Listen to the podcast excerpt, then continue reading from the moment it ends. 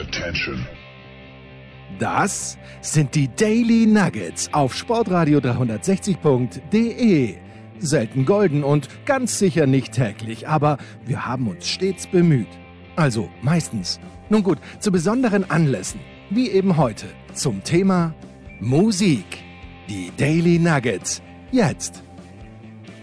Sonntagnachmittag, Zeit für Musik hier bei Sportradio 360, unsere kleine Familienshow Musikradio 360 und heute geht es hier um Krieg. Ja, um Krieg zwischen Rockmusik und Disco. Zwei Stilarten, die scheinbar unvereinbar waren. Und äh, der Höhepunkt dieses Krieges zwischen diesen beiden Spielarten des Rock'n'Roll der fand statt am 12. Juli 1979 und da sind wir beim Thema Sportradio 360, denn es war im Comiskey Park von Chicago, wo es ein Doubleheader-Spiel geben sollte zwischen den Chicago White Sox und den Detroit Tigers, also zwei Spiele hintereinander mit einer Pause zwischendrin. Ja, und da hat ein amerikanischer DJ, nämlich äh, Steve Dahl, damals erst 24 Jahre alt, der Rockmusik im Radio gespielt hat und die damals aktuelle Disco-Welle gehasst hat wie die Pest, wie viele andere traditionelle Rockfans, eine besondere Veranstaltung angekündigt. In der Pause zwischen beiden Spielen sollten also mehrere Kisten mit Disco-Alben in die Luft gesprengt werden. Und das ist dann auch tatsächlich passiert. Sind eine Menge Leute zu diesem Baseballspiel gekommen, die sich eigentlich für Baseball gar nicht so groß interessiert haben. Und nach dieser Sprengung haben sie den Platz gestürmt, waren also viele Leute auf dem Feld, die da gar nichts zu suchen hatten. Und dazu kam auch noch, dass bei dieser Sprengung der Rasen bzw. das äh, Baseball-Infield so zerstört war, dass das nachfolgende Spiel gar nicht stattfinden konnte. Und die Detroit Tigers dann, weil sie ja die Gastmannschaft waren und für die Aktion nichts konnten, zum Sieger erklärt wurden.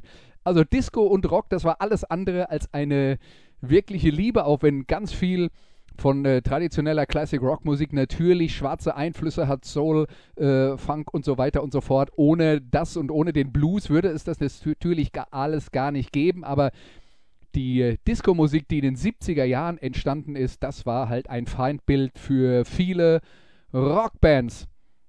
Musste das unbedingt so sein? Naja, ich weiß nicht. Hören wir uns doch mal einen Song an von einer Hardrock-Band aus den 70er Jahren die die meisten von euch kennen. Die Band heißt Nazareth oder korrekterweise auf Englisch ausgesprochen Nazareth und der Song, den wir uns anhören, heißt Expect No Mercy.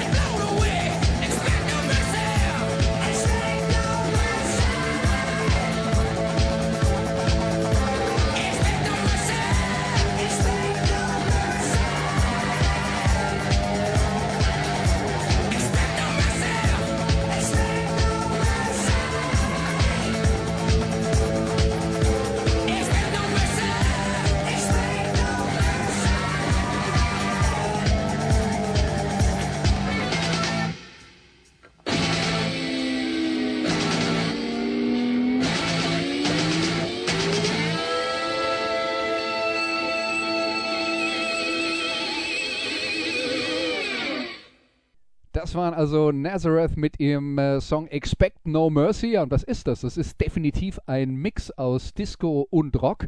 Und im Gegensatz zu vielen Vorurteilen, die traditionelle Rockfans gegenüber Disco-Musik haben, war das ja jetzt nicht irgendwie sanft und ausgewimpt, sondern trotz dieses Disco-Einflusses äh, mit diesem flotten Rhythmus äh, im Hintergrund doch noch ganz schön aggressiv. Das waren also Nazareth, die äh, sich da tatsächlich äh, haben inspirieren lassen von der damals ähm, gängigen Disco-Welle, wie die ein oder andere Rockband auch im Jahr 1977 ist also dieses Album Expect No Mercy rausgekommen.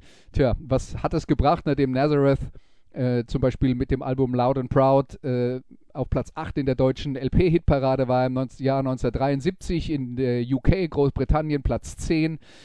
Nix hat es gebracht, weil Expect No Mercy ist weder in äh, Deutschland noch in England in die Charts gekommen. Dafür aber Platz 82 in den Vereinigten Staaten. Das also äh, das Abschneiden in der Hitparade Nazareth, aber eigentlich eine schottische Band, die heute immer noch aktiv sind, auch wenn nur noch ein einziger Musiker, nämlich der Bassist Daryl Sweet, tatsächlich noch von damals mit äh, dabei ist.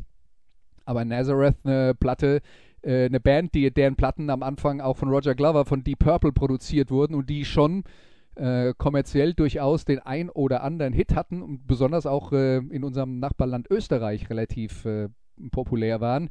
Also die sind immer noch aktiv, kann man sich immer noch live anschauen, wenn man das mag. Aber reden wir nochmal über Disco.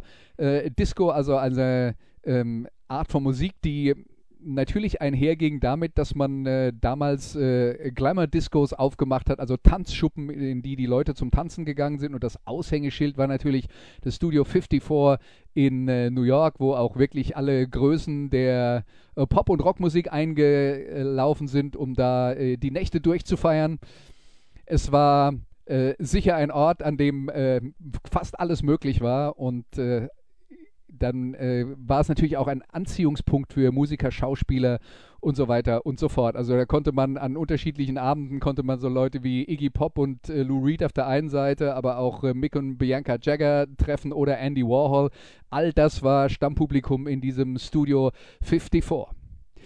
Ja, und die Musik, die dabei entstanden ist, hat nicht nur Rockbands wie Nazareth ähm, äh, inspiriert, sondern auch äh, eine Gruppe, die in den 60er Jahren ihre größten Hits hatten und dann äh, versucht haben, in den 70er Jahren eben auch immer mal wieder moderne Einflüsse bei sich einzubauen. Zum Beispiel die alten Klassiker, die Kings, zum ersten Mal überhaupt in Musikradio 360, jetzt mit einem eher etwas untypischen Song für sie aus der Disco-Zeit. Das Stück heißt Wish I Could Fly Like Superman.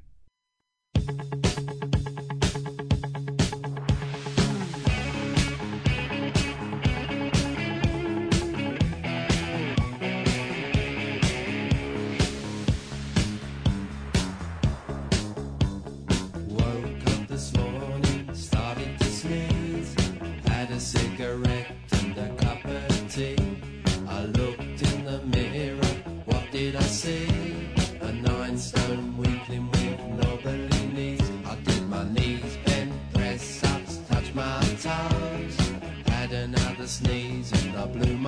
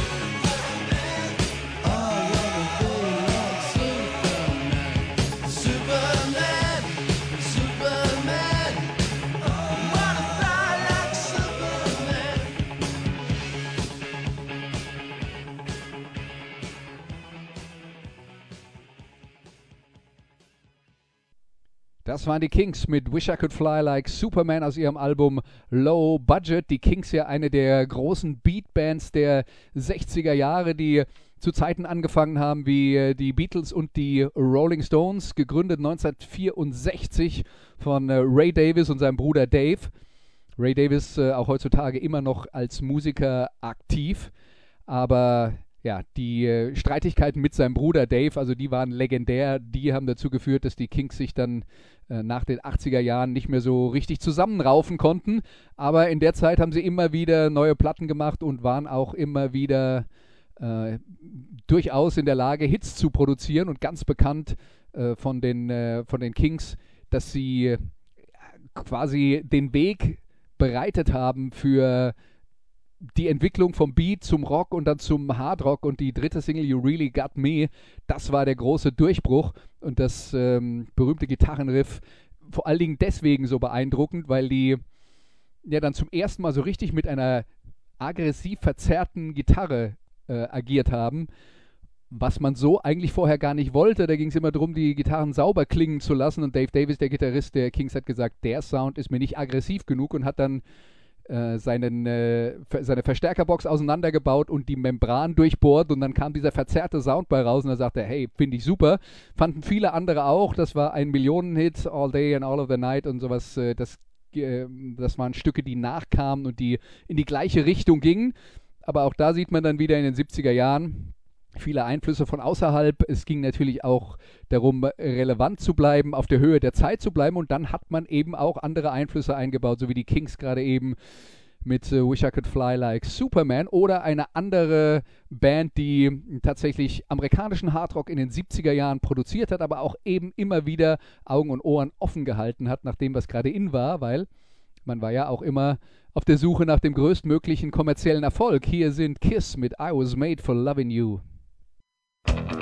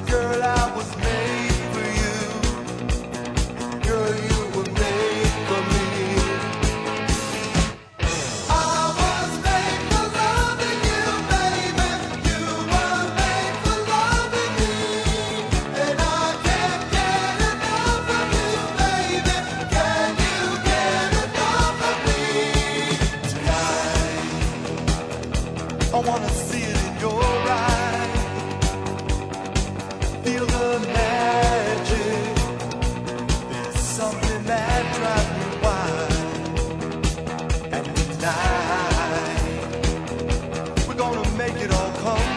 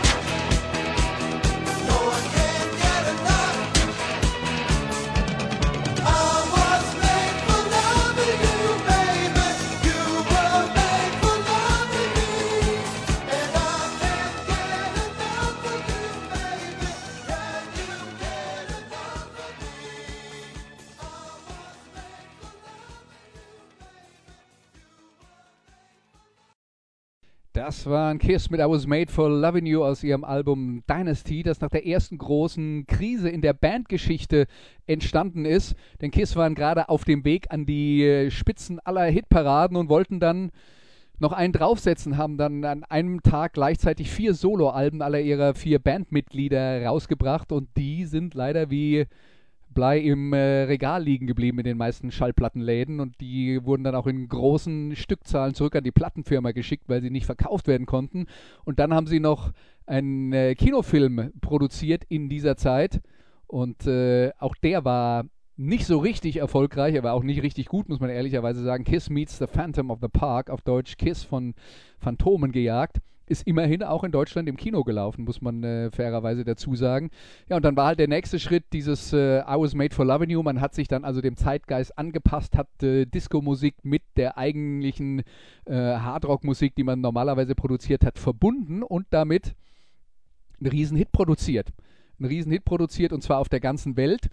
Nicht so arg in den USA übrigens, äh, wo das Stück immer noch bei den Kiss-Fans zu den unpopulärsten zählt, sodass es, wenn man zu einem Kiss-Konzert geht, und die sind ja auch immer noch aktiv, im Moment ähm, äh, gerade unterbrochen, die ganz große Abschiedstournee, die aber, glaube ich, so lange weitergeht, bis keiner mehr in die Konzerthallen kommt. Also da bin ich mir nicht sicher, wie viele Jahrzehnte das noch dauern soll. Äh, jedenfalls äh, sind die äh, immer noch äh, heutzutage aktiv und die Live-Konzerte in den USA finden dann meist ohne I Was Made for Loving You statt, aber in Europa wird das dann natürlich auf jeden Fall gespielt, weil das das Stück ist, was die meisten Leute hier, ähm, auch gerade in Deutschland, mit äh, Kiss verbinden. Gibt aber noch ganz andere Musiker. Wir haben jetzt drei äh, gehört, die eher so aus der härteren Rock-Ecke kamen, die äh, Disco-Einflüsse in ihre Musik eingebaut haben in den 70er Jahren. Aber es gab auch Leute, die äh, Singer-Songwriter-Musik gemacht haben, so die typische West Coast-Musik, die man da in den 70er Jahren gewohnt war, die auch rübergeschielt haben auf die Disco-Musik und das in ihren Stil, in ihre Musik eingebaut haben. Einer davon,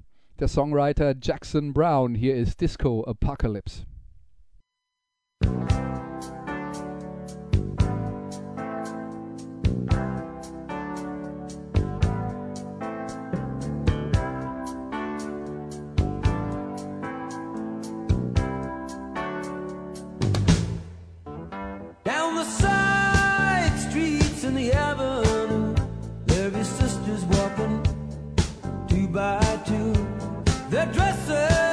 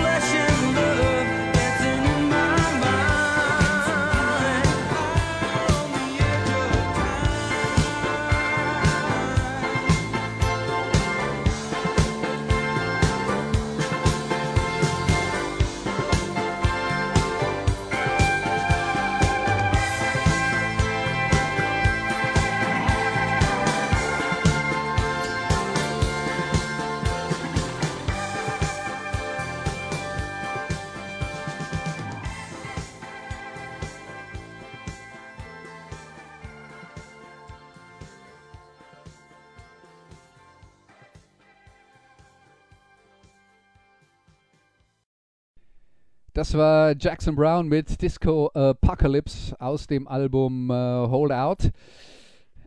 Jackson Brown, ein Musiker, auch heute noch äh, aktiv, hat gerade eine neue Platte veröffentlicht, die heißt Downhill from Everywhere. Wenn ihr Lust habt, hört da mal rein. Aber einer, der bekannt wurde durch die Art und Weise, wie er seine Beziehungen tatsächlich offen und schonungslos auch sich selbst gegenüber in äh, seinen Songs verarbeitet hat. Also da hat er in den äh, 70er Jahren wirklich äh, Ausrufezeichen gesetzt, äh, vor allen Dingen mit Alben wie äh, Late for the Sky oder The Pretender. Die 80er Jahre kamen und dann hat er langsam angefangen, auch andere Sounds in seine Musik einzubauen. Das war dann nicht mehr nur die traditionelle äh, Piano, Akustik, Gitarre, Schlagzeug, äh, Bassbesetzung, die dann da eine Rolle gespielt hat, zusammen mit, mit einer Leadgitarre, die dann elektrisch verstärkt war, sondern er hat Augen und Ohren offen gehabt in alle Richtungen und das ist bis heute so geblieben, dass er dann äh, lateinamerikanische Einflüsse einbaut oder mal was Rockigeres macht und so weiter und so fort. Und da in diese Kategorie gehört halt auch der Song Disco Apocalypse. So viel zu Jackson Brown und dann kommen wir zu einem der bekanntesten Disco-Hits von Rockbands, weil darum geht es ja jetzt hier heute. Disco-Musik, die äh, von Rockbands gespielt wird und eine Rockband, die die meisten eigentlich eher als Disco-Band kennen, obwohl das eigentlich komplett falsch ist, sind Blondie. Hier ist Heart of Glass.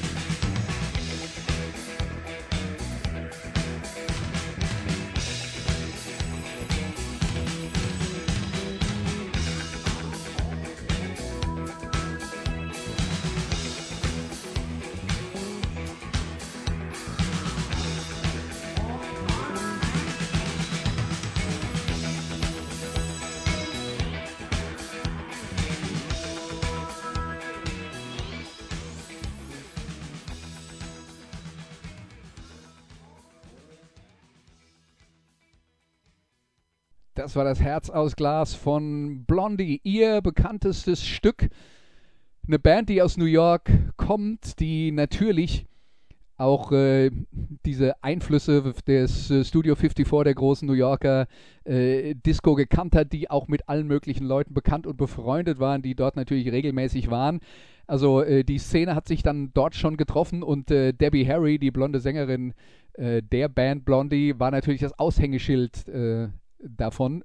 Blondie, viele haben ja damals gedacht, Blondie, das wäre ein Soloprojekt von Debbie Harry, ist aber nicht so. Und Blondie gibt es ja auch immer noch, haben gerade eine neue Live-LP äh, veröffentlicht, die sie in Kuba aufgenommen haben äh, und wo sie viele von ihren äh, tanzbaren Songs ähm, äh, drauf veröffentlicht haben, nochmal in diesen Live-Versionen.